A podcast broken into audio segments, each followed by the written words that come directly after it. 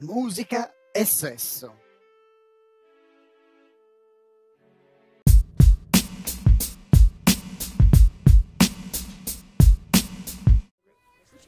Associated Press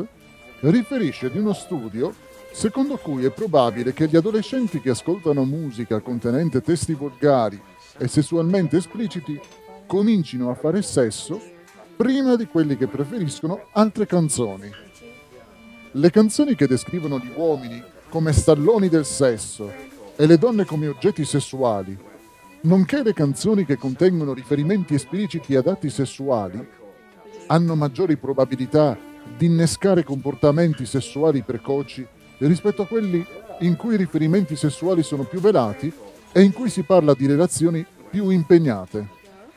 Associated Press consiglia genitori, educatori e adolescenti stessi devono pensare in modo più critico ai messaggi dei testi musicali